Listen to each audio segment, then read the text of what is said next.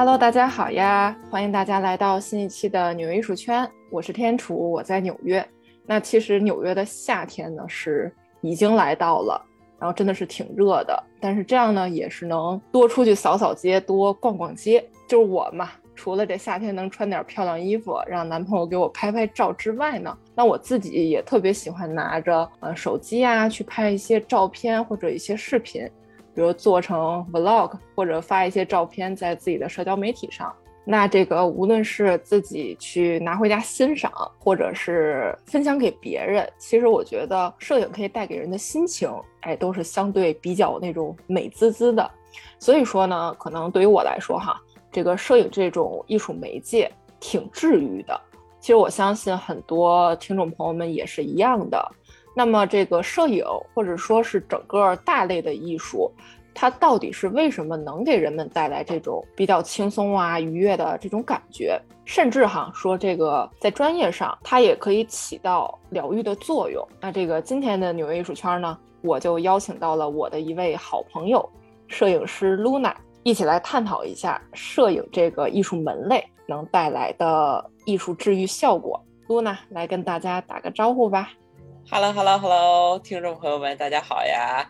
哎，我是 Luna。然后 那个，咱们虽然在一个纽约的平台上聊哈，但是我现在暂时身处于洛杉矶，就我也希望是吧，我以后能有个机会。就是能在纽约长住一段时间，随时欢迎。毕竟是对吧？当代艺术，整个艺术的中心。是啊，要不要来做个简短的自我介绍？好呀，就是我跟咱们的主持人天楚同学呢，是其实是同一个学校毕业的，只不过我们不是在同一个学校认识的。我们都是萨凡纳艺术与设计学院毕业的。对。然后我是摄影专业，在去年的时间刚刚拿到我的 MFA。然后现在还奋战在创作和找工作的第一线。对，其实大家身为毕业生都挺不容易的，对吧？尤其是中国毕业生在纽约，这个尤其艺术生，这个真的是太难了。对，我觉得这个完全以后可以再单独做一期节目去吐槽一下。啊，太难了，对吧？就是你看，所有的艺术生、中国留学生提到这个问题，真的都是仰天长啸。也说不出其他的别的东西来，就是一声叹息。其实啊，我觉得咱们可以先来聊一下这个什么是艺术治愈，给大家先简单的介绍一下这个基本的概念。这个美国哈，它也有艺术疗愈的专业，甚至是职业，尤其是咱们疫情时代和后疫情时代，其实对这个东西还是。特别特别需要的，就包括比如说，全球有多少亿的人在饱受抑郁症的折磨呀？多少人就是想过要自杀，甚至出现一些反社会的一些人格，对吧？近期美国发生的事儿就不用多说了，真的是挺痛心的。其实也是哈，这个现代人的生活压力挺大的，情绪挺崩溃的。那包括一些呃焦虑啊、抑郁呀，都是很有可能发生在。哎，人们的身上的这也就兴起了一个全新的领域，就是这个艺术治疗、艺术疗愈。它呢，其实就是利用艺术这种媒介，就比如说绘画呀、雕塑呀等等等等，反正你能想到的哈，结合精神疗法去进行治疗。其实艺术疗愈这个概念，它是最早出现在美国的上世纪五六十年代，因为那会儿嘛，就是一战时期，美国特别特别多从前线回来的大兵，那他们呢就患上了这个创伤后应激障碍症，这个随之而来的抑郁症啊、自闭呀、灾难后遗症啊等等，那当然也包括呃自身，比如说抑郁症、老年痴呆、童年创伤等等。这些都是比较严重的，怎么说呢？就是啊，精神受到伤害啊，或者你有心理困难啊等等。其实这些都是可以通过艺术治疗来进行康复的，或者换一句话说，艺术治疗、艺术疗愈是治疗这些心理疾病的其中一个手段。其实就是我觉得吧，它有点像是一种干预手段吧。嗯，因为。如果我们去考，就是我们去想这些事儿，当你面对抑郁症啊，或者抑郁情绪或者焦虑情绪的时候，我们总会非常容易的联想到说啊，那我们去进行心理咨询。嗯，是。但其实寻求帮助。对，但其实很传统的心理咨询方式是什么呢？就是啊，是吧？咱们搬两个凳子坐在这儿，然后你的咨询师坐在你对面，然后你跟他面对面交流和沟通，就看似好像这个方法特别简单，但是对于真的有心理需求的人来说，我觉得不是一件很容易的事儿，因为你需要特别明确的表达出你的诉求来。但是很多有心理就是有心理障碍的人是没法用语言表达清楚自己的问题的。嗯，或者说他根本就是已经因为这些东西影响到了他的情绪，所以他丧失了这种表达能力，就不想表达。对，就不想表达。这种时候呢，就是我觉得有一种通过艺术手段去干预你，去促使你表达，只不过不是用语言的方式去介入，其实是很有意思的，也是说很也是很有效的。那其实可以这么理解，就是绕一个圈圈，对吧？我们不以这种直接的说你哪儿病了，你哪儿有问题，就不以这种特别直接的一种对话，而是哎绕一个圈圈，通过艺术这种嗯视觉吧，来去分析说哎这个病人他到底怎么样啦，或者是通过艺术这个手段去再去进行治疗干预等等。对对对，就聊到这儿哈，大家可能还对这个艺术疗愈也是一知半解。其实咱有一个特别熟悉的例子，虽然我不太确定这个例子我举的恰不恰当哈，我不知道大家知不知道前几年特别火的那种填色书。我当时印象特别深的有一本叫这个《秘密花园》。还还是叫什么来着？对，就是其实花园。对，其实就是你去，哎呦，那个黑色线条那一本书上，里面全是黑色线条画出来的那种，呃，你可以往里面填色嘛。然后我当时还买了一本，其实那会儿也是就是要考托福吧，就压力挺大的，就说，哎呦，不想学习的时候呢，能干点什么呢？据说这东西能减压，我就说那我就试试看吧。买了这个书，买了彩色铅笔，拿回来之后。好嘛，我这么一填，真的是越填越难受，越填压力越大，然后越填越焦躁，你知道吗？然后我就不知道怎么回事儿。后来我确实上网一查，哎，人家专业的网站去说了，说这一类的成人填色书，它并不能真的去取代艺术治疗师的角色。其次，这种成人填色书，它并不是说啊，专业的艺术疗愈师去开发出来的。就说它不能当做治病的用途，所以我就在想，嗯，得了，这玩意儿我也别填了，这填着填着越填越冒火。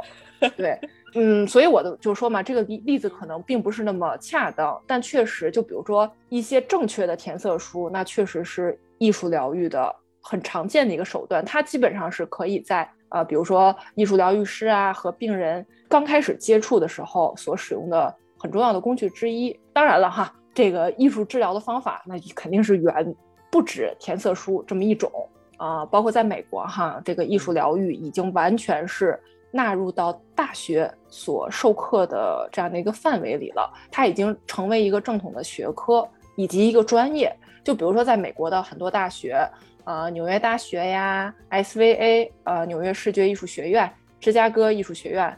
呃，Pratt 等等等等，他们这个呢都有艺术疗愈、艺术治疗的这种研究生学位。当然了，这个并不是所有人你都可以上去就学，上去就申请，上去就被录取。其实它自身也是有挺高的门槛的。嗨，那么多那个申请条件，总结一句话就是：虽然说并不要求你这个申请者的本科学位是心理学，但你起码得接受过最基本的，比如说呃十几个、二十几个学分的。心理学相关的课程，当然最重要的是你还真得会点艺术。当然了，这个艺术的媒介就很多了，就比如说像露娜这种会摄影，那可能对于我们很多艺术生来说，大家都会画画，嗯，呃，可能还会搞雕塑的，那这都是可以的。你不需要成为全球顶尖的艺术家，那不用，哎，你会基本的这种艺术手段、艺术媒介，哎，就就可以了。呃，那刚才咱们聊了这么多关于艺术疗愈的概念以及一些基本的认识哈，其实摄影哈，它作为视觉艺术中挺重要的一个门类，可以说是很重要的一个门类哈。嗯，那么摄影它能不能起到艺术疗愈、艺术治疗的效果呢？就其实我觉得啊，首先这个事情是这样子的，嗯，我答案肯定是我认为肯定是可以的，嗯，因为读懂一张照片是一件相对比较简单的事情。因为你从颜色和被色体中，就是你从一张照片中提取出有用的信息，并不是一件很难的事儿。所以说，就是它其实是一种相对相对简单的视觉沟通语言吧。嗯，这个话是不是有点绕？不绕不绕。它可以在是就是艺术疗愈里面扮演一个很重要的点，就在于它能带来的很大的沟通的能力。这么说，我其实大家应该听下去，很快就会发现哈，我是一个口头表达能力很不怎么样的人。就是这其实一定程度上是为什么我会选择去学摄影，因为我既然嘴巴说不清楚的事情，那我就用我的图片来讲故事吧。嗯，所以其实这里面很大的一个点是在于，我是在利用图片去跟看照片的观众建立一种交流和互动的沟通的通道的。所以在我的理解里面，这就是很大的一个程度上，如果你说去治疗或者去疗愈的话，这是很大的一个点，因为你可以打通这个沟通渠道。它代替了语言，等于用视觉、用眼睛对去代替了嘴巴和语言。对因为其实就是这个样子。我觉得在所有心理治疗跟或者说跟心理治疗相关的部分，是在于你如果没法建立一个有效的沟通渠道的话，疗愈这件事情其实就不成立。嗯，而摄影它本身它又有能力去建立这么一个通道，且这个通道并不是非常的难建立。为什么？那那摄影比起其他的艺术门类来说，它是不是相对更简单一点的，能去建立起这种沟通和联系呢？对，就是因为就还是我前面说到那个点嘛，就是你想看懂一张照片，并不是一个非常难的事情。嗯，那你觉得比起绘画是这样的吗？嗯，我觉得比起绘画的话，其实它倒不是，还真不是说看懂看不懂的问题是第一点。比起绘画来说，它更简单。就是我画一张画的时间成本和我拍一张照的时间成本是不一样的。那那我可以这么理解吗？其实摄影它拍摄的还是，换句话说吧，就是大家所谓呃公众理解上的普遍的对于摄影的理解，就是你拍的东西是你在现实生活中能见到的东西，所以这个可能更贴近你的生活。而绘画呢？因为它没有一个限制，它没有摄影的，就是这种啊，你你你你说白了，你我不能拍一个外星人去吧？嗯，就是我不能飞越太空，当然现在也可以哈，但是 对，就是这个意思。但是你绘画呢，那这个抽象的，这个你在生活中你拿眼睛你根本看不到的一些东西，它都可以通过绘画的一些形式表达出来，就包括人，呃，我。用雕塑捏出来的人，我可以捏的特别那种细长条都可以，但是你在现实生活中根本看不到那种人的存在。当然，摄影这种途径那就简单多了。嗯，你拍啥就是啥，你就能看见啥。对，对，是这样。这么说吧，就是摄影它有记录的功能，它更有点像，它也可以当做证据。什么样的证？你，哎，你一说证据，我竟然突然联想到了 警匪片。就其实。好，好像这个扯的有一点儿远哈，但是就是你像咱们在法庭上面的时候，经常会说我拿这些照片作为呈堂证供，嗯，就其实，在很多情况下，我无论用嘴怎么说，就比如说啊，举个极端一点的例子吧，我无论怎么跟这个人说，我心理上怎么痛苦，我这这那的，我不如给他看一张我自残的照片，嗯，沟沟通的更为直接，对，明白哦，这个例子真的很好。呈堂证供，除了物证之外，包括很多物证也是通过照片的形式去递交的。对对对，是的啊。刚才算是聊到了摄影师作为一个媒介嘛，他是如何跟这个艺术疗愈发生关系。那我不知道你你知不知道哪一些，比如说比较知名的艺术类摄影师，他们的作品就是或许可以起到很立竿见影的艺术疗愈作用等等。就是有没有这种大师的例子可以举一下？我有一个人想谈，嗯，但是我觉得听众们听见我谈他，应该会觉得比较惊讶哈。是谁呢？有一个非常有名的女摄影师叫南高的南格尔丁。南格尔哦，对，为啥会聊到她呢？就是我猜想大家熟悉他更多是从他那些尺度很大呀、很直接呀，就是表现什么男女关系啊、情侣关系啊、异装癖呀这些之类的照片。就包括其实大家现在去搜啊，百度百科对他的概括，就还是他是当今私摄影的鼻祖。嗯，但其实我为什么会想谈他呢？因为他其实一定程度上是这种概念的受益者，你知道吗？为什么是受益者呢？他他拍的其实对，因为他一直在纽约生活嘛。嗯，就他等于拍是上世纪七八十年代。对七八十年代，七六六七八十年代吧。对对对，就是拍一些，因为那一会儿，比如说同性恋啊，接艾滋病啊，就是这种话题吧。但是他就通过视觉的形式去记录这些人的生活。看起来挺痛苦的。反正我看他每次看他的照片，就是特拧巴，可能对于我心里就是特拧巴。我不是我没有任何歧视的意思，我知道啊，但是就是看着很不舒服。那你为啥呢？就是在，就是因为他自己曾经。不是他自己曾经，是他自己经常说，其实摄影照亮了他的生活，也拯救了他的灵魂。就是这听起来很玄幻啊，所以我为什么说他是有点像是这种概念的受益者，就在于其实拍照片和拍这些照片的这个行为，支撑了他在比较黑暗的情况下走出来，或者说走到现在。嗯，那是为什么？是通过记录周围人的现状而去进行了自我疗愈？这个应该怎么理解呢？嗯，就是这么说吧，就是我稍微介绍一丢丢他的背景哈。嗯嗯，他是出生在一个美国的，就是非常典型的那种中产阶级的家庭，就是那种很光鲜亮丽啊，那种你好像找不出一丝缺点呀之类的证据的地方。嗯，但他在他同就是相对于。青春期刚开始的时候吧，他的姐姐自杀了，然后他们家掩盖这件事情，就是他们家觉得这是个丑闻，就是想掩盖这件事情，就把他换了一种说法，所以就促使他让他就是希望能以一种形式，希望别人不要篡改他的生活。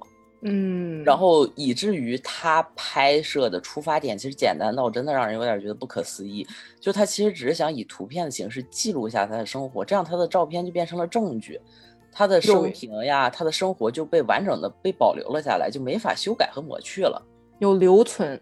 对，就其实他关心的点完全在于是否诚实，就像你说的，他照片其实并不美。就有的时候很拧巴，我同意。就是有的时候他的照片看着真的不是非常让人觉得不是非常舒服的。这个就在于他的点，就是他其实根本不关心，他就在于说这照片讲的是不是实话。就包括他最著名的一张自拍啊，我觉得你肯定看过。我觉得就是听众朋友们如果熟悉他的话，肯定也知道，叫那张自拍叫做“男被打一个月”。是他自己直面镜头，脸上啊，就是眼周围啊，全是淤青和肿胀。嗯，卷卷的秀发，对对，卷卷的头发那个，就他自己就说，他那张照片就是他一个证据式的存在，提醒他要离开打他的这个男人。家暴嘛，算是。嗯，对对对，就就是相当于家暴的证据嘛。就这个照片的存在，就是为了提醒他自己要离开这个打他的男人。嗯，然后他的嗯嗯，对我就补充一下，其实那会儿对于女性来说。就是大家没有这个勇气，大部分人没有这个勇气去直面家暴者，就更别说啊，我正视镜头，甚至有一点点微笑，去把这张照片记录下来、拍下来。这个在当时是几乎没有人会这样做的。对对对，就为什么说他是私摄影的鼻祖呢？就是因为他可以，虽然说那一批摄影师吧，很多人也做类似的东西，但他是在这里面最著名的就是我将我的私生活。完完全全的暴露和记录下来的人，嗯，但是这么做也会让他心里更加舒服。对对对，因为他自己的描述就是他的手就像是相机一样，就是相机和他自己本身其实已经合二为一了。嗯，所以就这种这种方式就导致拍照这种行为对他来说就变成了一种类似于自我探索和精神疗愈的手段。嗯，了，再加上其实你之前。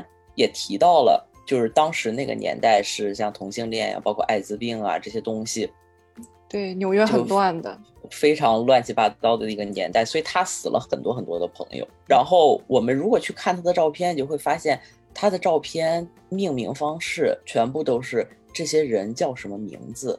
嗯，就很直接，对，没有起一个特别艺术化、特别那种拐弯抹角的名字。真的就是这些人叫什么名字，他在是这些人在什么地方，他们发生了什么事儿，就是非常直接，就是非常直白的那种。我其实有的时候会在想，因为他自己后来把自己描述为那个过程过来的幸存者。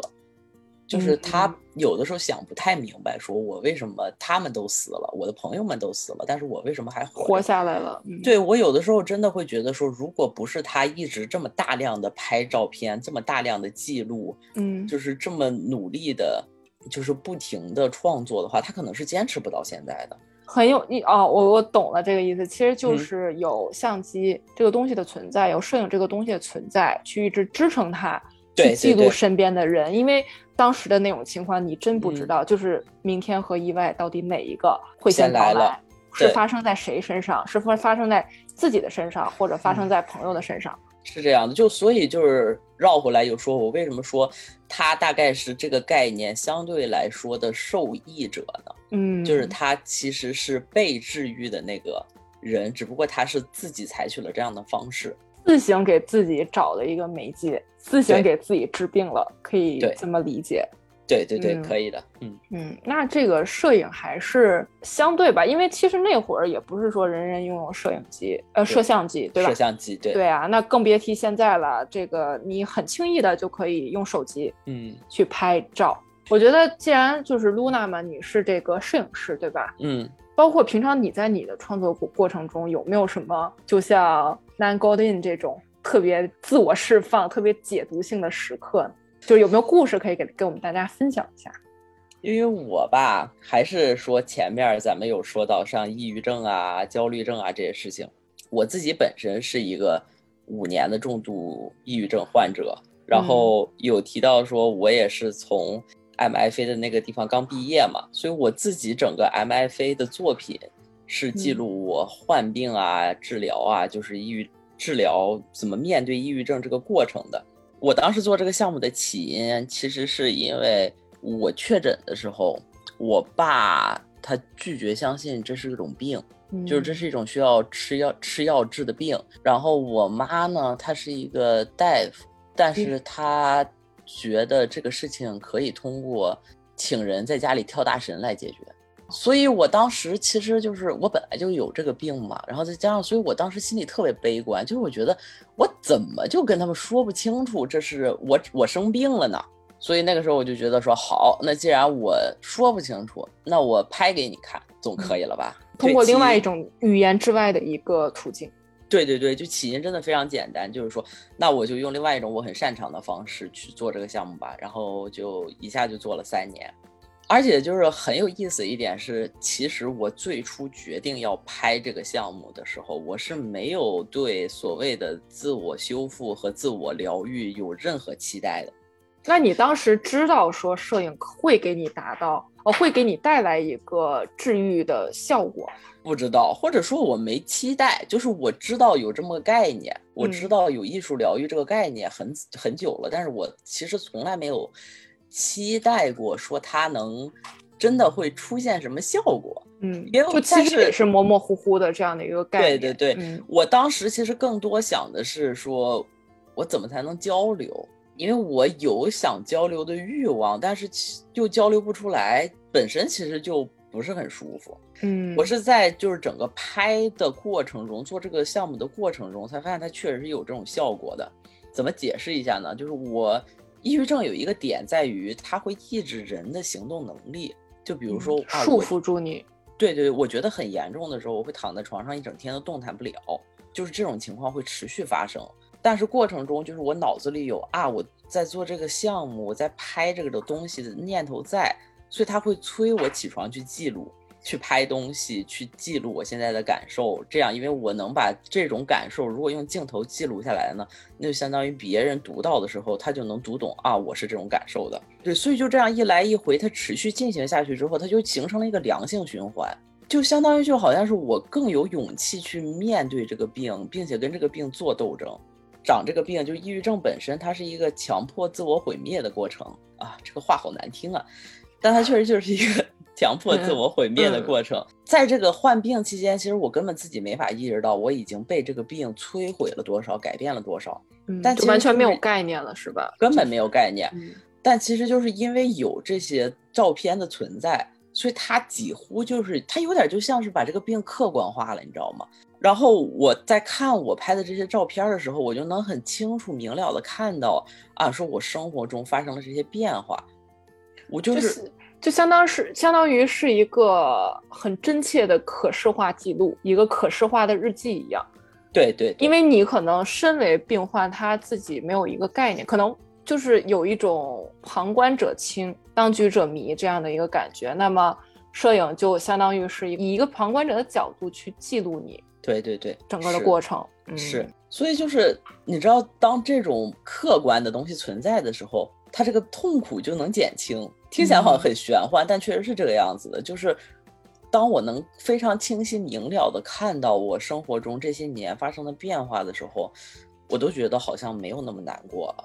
那其实这个你在摄影创作中治愈性的时刻，它并不是某一个时刻，而是对对对，需要两三年、一两年，就是它需要一个时间的积累。这样，第一就是你的作品本身能给你带来一个最直接的视觉效果，一个视觉的输出。还有其次，就像你刚才说的，就比如说你起床这个事情，那你有这么一个动力在那儿，起床睡觉，就是尽量能让这个。病痛对这个生活作息的影响降到最低，对，是这样。就是另外一个方面，就更直接一些吧。因为其实在这几年创作过程中吧，嗯，一直会有人不停的问我说：“你做这个东西的意义是什么？”或者说我为什么要看你生病的整个过程啊？我为什么要感兴趣？就导就是这种疑问存在，就加上这个病对我自己的影响吧。其实我会一直对这个项目和对我自己有质疑存在的。它就是反反复复这么来的，但是就是在我毕业展的时候，真的有很多素不相识的人来看我的展，看完展之后就跟我说说，啊，他们觉得很感动，然后因为他们觉得说我说出了他们说不出来的话，就他们真的是看了照片就知道，就产生了联系，且他们自己本身觉得说，啊，这个东西是非常非就对他们来说是非常有连接的吧。他们跟我说这些话的时候，我反我本身反而也会觉得很治愈，所以这他这是一个双向的过程，相互的过程。拍摄者和观看观看者，对，因为所有的艺术就是无论你这个创作的出发点在哪里，它所有的艺术最后终结点都是在观众和创作者本身产生的交流上的。嗯，或者说我是这么理解的哈，所对于艺术形式来说，所以我会觉得这个交流本身存在的价值让我觉得很治愈。就是从你跟摄影、你跟照片之间变成了你照片和观者、观众，对对，等于又拓展了一层。真的就是，而且你知道那个时候有那个本子，就是展上面大家都会放一个签到簿。对，签到簿嘛，然后大家会留一些言什么的。就是我看到有人留言，就说我的东西让他们更希望，就是让他们更有动力去以摄影这种形式记录自己的生活了。我都觉得，嗯，就是你知道，就是那种泡温水澡的那种温暖感。就比如说吧，我反正单反相机已经就淘汰掉了，被我，但我也我也没有更新去买新的，所以现在呢都很依赖手机去拍照。除了说咱们用手机，包括小的那种 vlog 那种小相机拍照之外呢，那有没有什么其他的有关摄影的玩法？普通人可以在家或者呃可以随身携带，就这么掏出来就去拍，就可以起到很直接的疗愈的作用。就有没有什么小玩法吧，给大家推荐推荐？嗯，我觉得吧，因为从我自己个人出发，我会觉得说你能更多参与类型的。项目会更有治愈的感觉。我倒不是说拍的过程，但是我确实有两种非常适合大众的东西，嗯，去推荐。这两种，一种叫蓝晒，一种叫流明印刷。好，听起来感觉都很奇怪哈。让我来很高大上，特别高大上。让我来仔细解释一下哈。其实这两种东西特别简单，这是两种非常古老的摄影印刷类项目。然后它的原理呢，其实蓝晒，首先说蓝晒哈，蓝晒的原理呢，其实是在一张能吸水的纸上涂上一种对光敏感的材料，然后你放任何东西上去。它都能留下影儿，然后你把它拿到水下面去冲，冲下来就是湛蓝湛蓝的图像，不会被水冲坏吗？不会被水冲坏，就是它下来，它就是一个固定的影像了。然后这个东西呢，就是因为它牵扯到一个你需要买，就是你需要有药水刷在纸上嘛。嗯，还有一个就是现在对大众非常便捷的事情是呢，一这个药水你可以买到调好的，就配比好的，对吧？配比好的就是直接可以用的。然后你可以买你自己喜欢的水彩纸啊，就是各种纸，只要这个纸吸水就可以。我曾经见，我曾经见过同学在厕所的纸上试过，也是 OK 的吗？也是 OK 的，虽然就是你可能需要一个质量比较好的，因为你需要水冲嘛。嗯，就是只要保证这个冲了水，这个纸不散都可以。然后你可以用各种颜色的纸。那这种药水贵吗？是普通人能承承受得起的吗？普通人能承受得起，而且这个药水非常不费，就是你买两瓶儿，可能你可以用上三五年，很省，对吧？很省，只要它不过期，你可以用上三五年。然后更就是更有甚者是，你甚至可以去买已经刷好药水的纸，就是你拿到的就是这个纸。对，我不用再任任何复杂其他的步骤。然后它其实很有一种的玩法是。你出去可以捡花儿啊、草啊，放在上面，然后你就拿到太阳下面去晒十到二十分钟，然后去洗，你就能拿到一张独一无二的，然后印着你自己捡来的小花儿、小草的小图片在手上了。我我有印象，是不是好像什么劳申伯格呀，他们都做过这种蓝晒的东西？对对对，因为说真的，这是一个非常古老也非常简单的步骤，就不需要太复杂，反正只要有药水儿，你有水能冲。哎，这个步骤就很简单，对，是这样的。而且就这个东西呢，它不仅仅限于纸上，因为我之前说能吸水的就可以。有人比如呢，除了厕所纸之外呢，还有什么其他比较有趣的媒介？帆布包哦，你可以印在帆布上面做成包，你可以印在纯棉的布上做成 T 恤。这个太实用了，这可能对普通人来说，比说我印出来一张照片儿。或者一张纸，哎，更有吸引力。这样，因为包包嘛，那女孩子们都可以背出去。而且你想，就是这样的话，你包上印的花儿是你自己捡来的花儿，嗯，它就是完全世界上独一无二的，我自己创作的。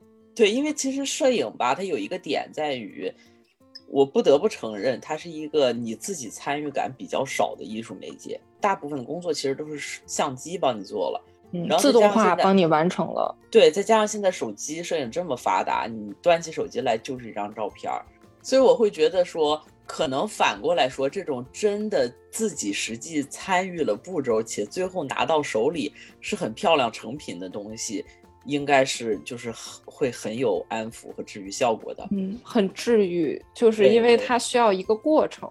而不是说我拿手机一秒钟拍出一个照片来，很可能它就完全被我遗忘在相机的某个小角落里了，就随着更多的照片就这么被取代掉了。嗯，没办法给你一个持续的心理安慰或者疗愈的一个作用，拍完就完了。我会觉得说这这种事情是非常容易有成就感的，嗯，其实你很有参与感。那你刚才提到另外一种啊，另外一个流明摄影的，就流明印刷呢，这个。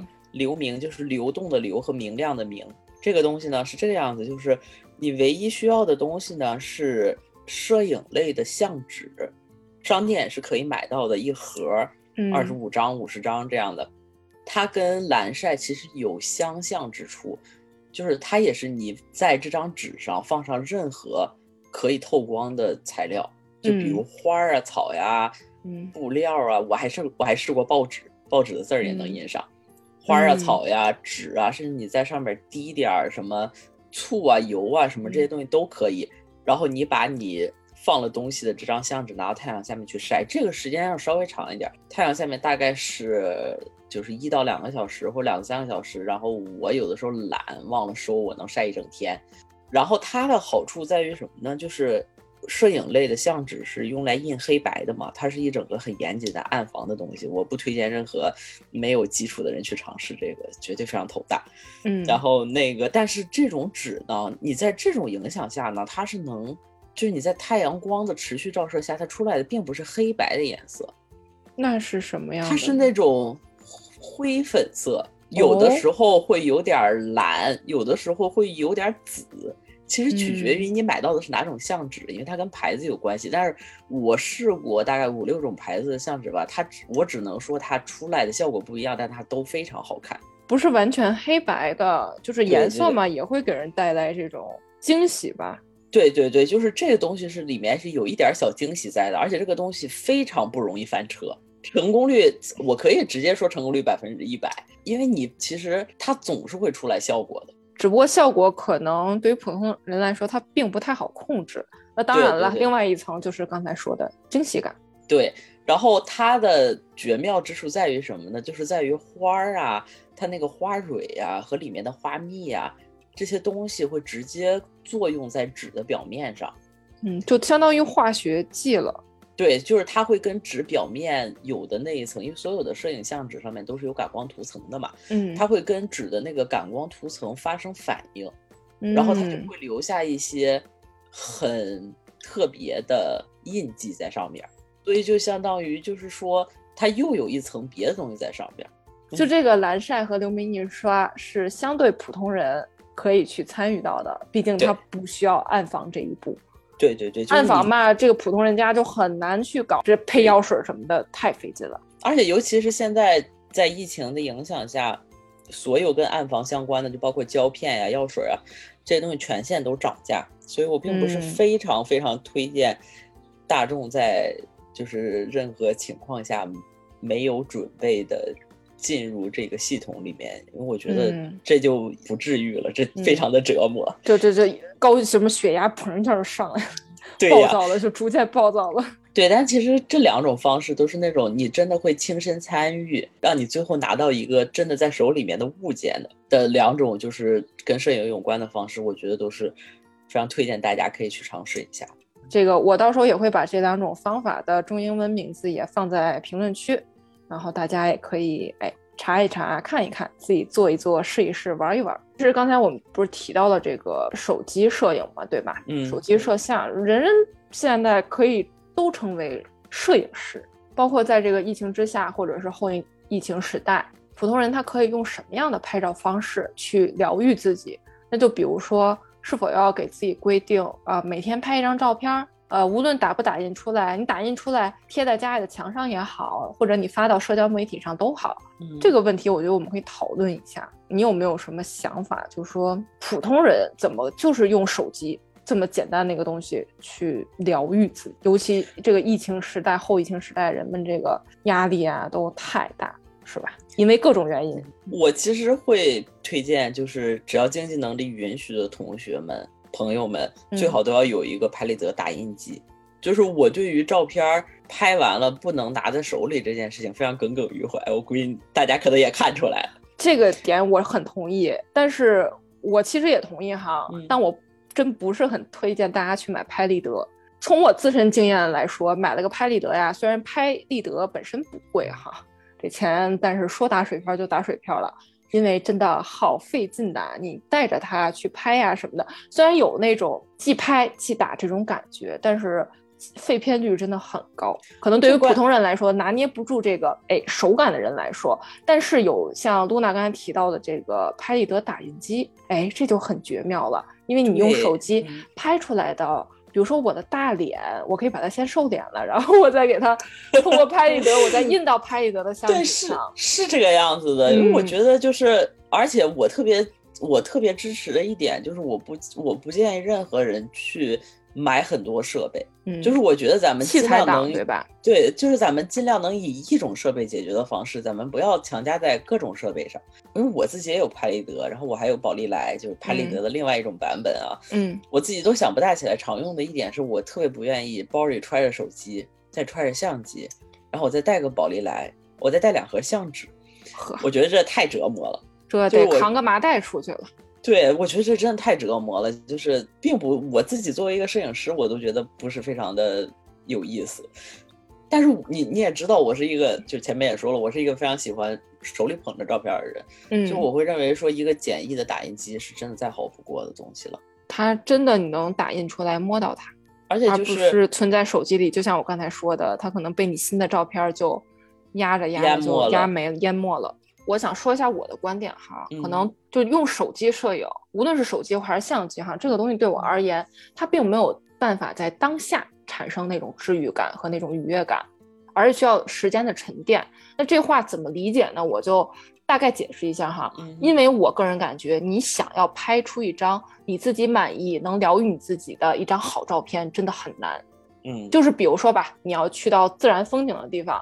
那你就得忍着，要不然太阳晒着，要不然就是大冬天你冻着，哎，你才能去拍出一张好照片来。那就更不用提，比如说我在纽约，这个纽约街头，你想要抓拍到一些瞬间的话，也挺难的。你想拍没人的时候难，你想抓拍到人的一些细节，那更难。所以你就得要耐心，你就得这么耗着等着。但是呢，我当下没有办法产生愉悦感和治愈感。但是比如说。我现在回看我五六年前我第一次出国拍的一些照片，我就觉得瞬间就回想起那一段的记忆，无论是好的还是不好的，然后心中就会有一股暖流，就觉得嗯，这个好像是其他的一些东西，并没有办法带给我的一种感觉。因为就是我们总会说身临其境，身临其境嘛，就是一张照片的存在就可以让你身临其境很多年前的事情。我觉得这是这是非常神奇的，这也是别的就是艺术媒介没法代替的。对，它不仅是一种记录，它又是一种存在的证据，然后它又是一种时间暂停的标志。对，就其实我觉得还是，我觉得我们可以聊一下，就是到底是看风景还是拍照？你到底是？多看一会儿，把这个视觉的东西，把这个像 video 的东西记录在你的脑海里，还是说我真的去拍一个 vlog，我去记录下来？就是说这个，你有没有一些你的想法？就其实我跟你说，这个事情是我一直很发愁的一件事儿。我有的时候会觉得哈，就是我总觉得手机的这个摄影效果越来越好，就包括它的摄像效果越来越好。是的，它是它是好事，它也是坏事，你知道吗？就是有的时候我会觉得它其实反过来又给我一些焦虑，因为如果我去到一个很美的地方，我不使劲拍它，就好像我没有来过这个地方一样。但是如果说我使劲拍它呢，我其实又没有那个。我能真的用心在这个地方自己感受这个地方的机会了，因为我看这个地方大多是就是通过我的手机屏幕看的，对，所以就是我其实我自己会某种程度上认为这样存在的情况有一点点焦虑吧。同时，如果你旁边还有一个你男朋友一直在不停的催你，跟你说啊这个地方这么美，你怎么还不赶紧拍的时候，就更焦虑了。嗯，就又会陷入一个深深的纠结，我到底应该拍还是看？那么我想要说，那那那就赶紧拍两张，就赶紧看吧。那这么着，其实看也没看好，拍也没拍好，拍也没拍好。对对对，是这样的。就是因为，比如说我这么啪叽啪叽，先这么凑合拍两张，放下手机，我一边看景，我就一边在担心，嗯，我刚才拍的照片，它到底是拍好了呀，还是没拍好？没拍好呢？对，然后等回家一看，得嘿，这照片也没拍好，我这景呢也没欣赏踏实，就会有这种焦虑。的确是。就我觉得，就是如果真的产生这种情况的时候吧，嗯，就放掉是拍的这个选项吧。我还是更倾向于说，就放掉拍的这个选项吧。就看，就用视，就用你的眼睛。对，因为说真的，拍照不是全部，这是一个摄影师说的哦，拍照并不是全部。嗯，对我就是我认为拍照不是全部，而且我认为有的东西不是镜头能记录的。可能就是对我而言哈，嗯，我的观点是。风景呢，可以去多欣赏，就是你在那多看一看。但是哈，再补充一句，就比如说风景，就比如说优胜美地，就比如说咱们黄山，对吧？嗯，这些风景，那很多这种世界大牛的摄影师甚至艺术家，哎，要不然我拍过了，要不然我都甚至是利用这些风景再创作过了。就比如说苹果的电脑桌面，对吧？嗯，那优胜美地的景儿，你说这这这普通人啊，很难拍出来跟他一模一样的。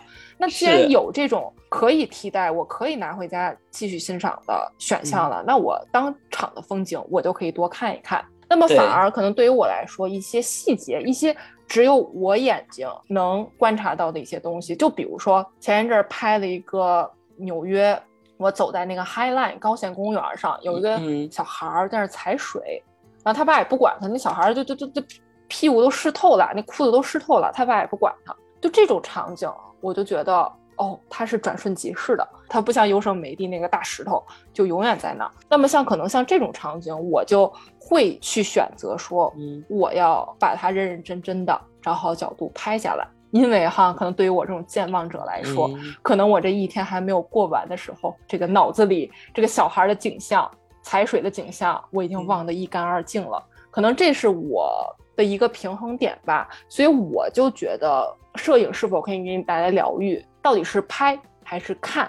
我觉得自己心里有一杆秤就好。是，其实这个事情说难也难，说简单也简单。其实就是那种，你要是觉得啊，你这会儿不掏出手机来拍下来，你以后一定会后悔的。那时候那就是要拍的时候了。嗯，那我基本上都会这么想。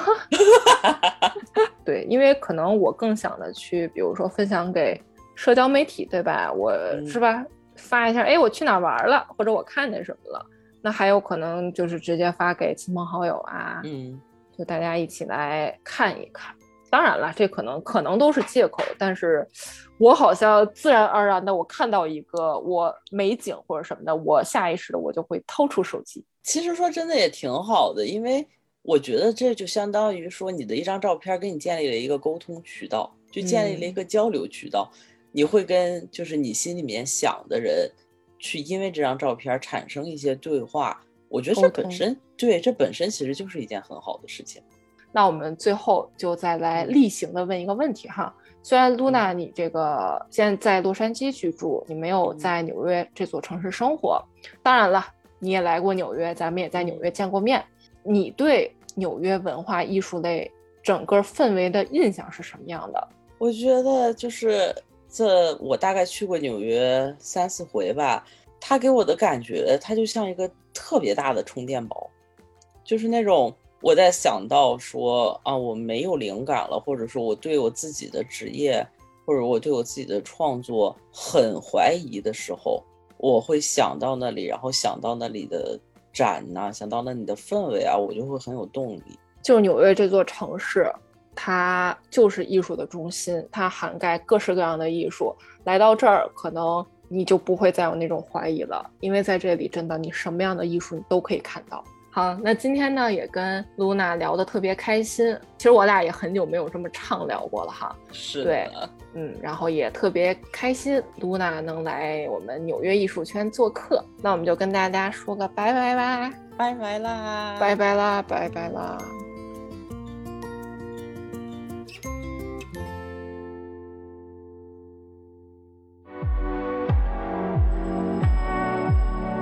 我爱纽约这座城市。它满足了我对艺术的所有幻想，希望你也会和我一样爱上它。这里是纽约艺术圈，我是天楚，我在纽约。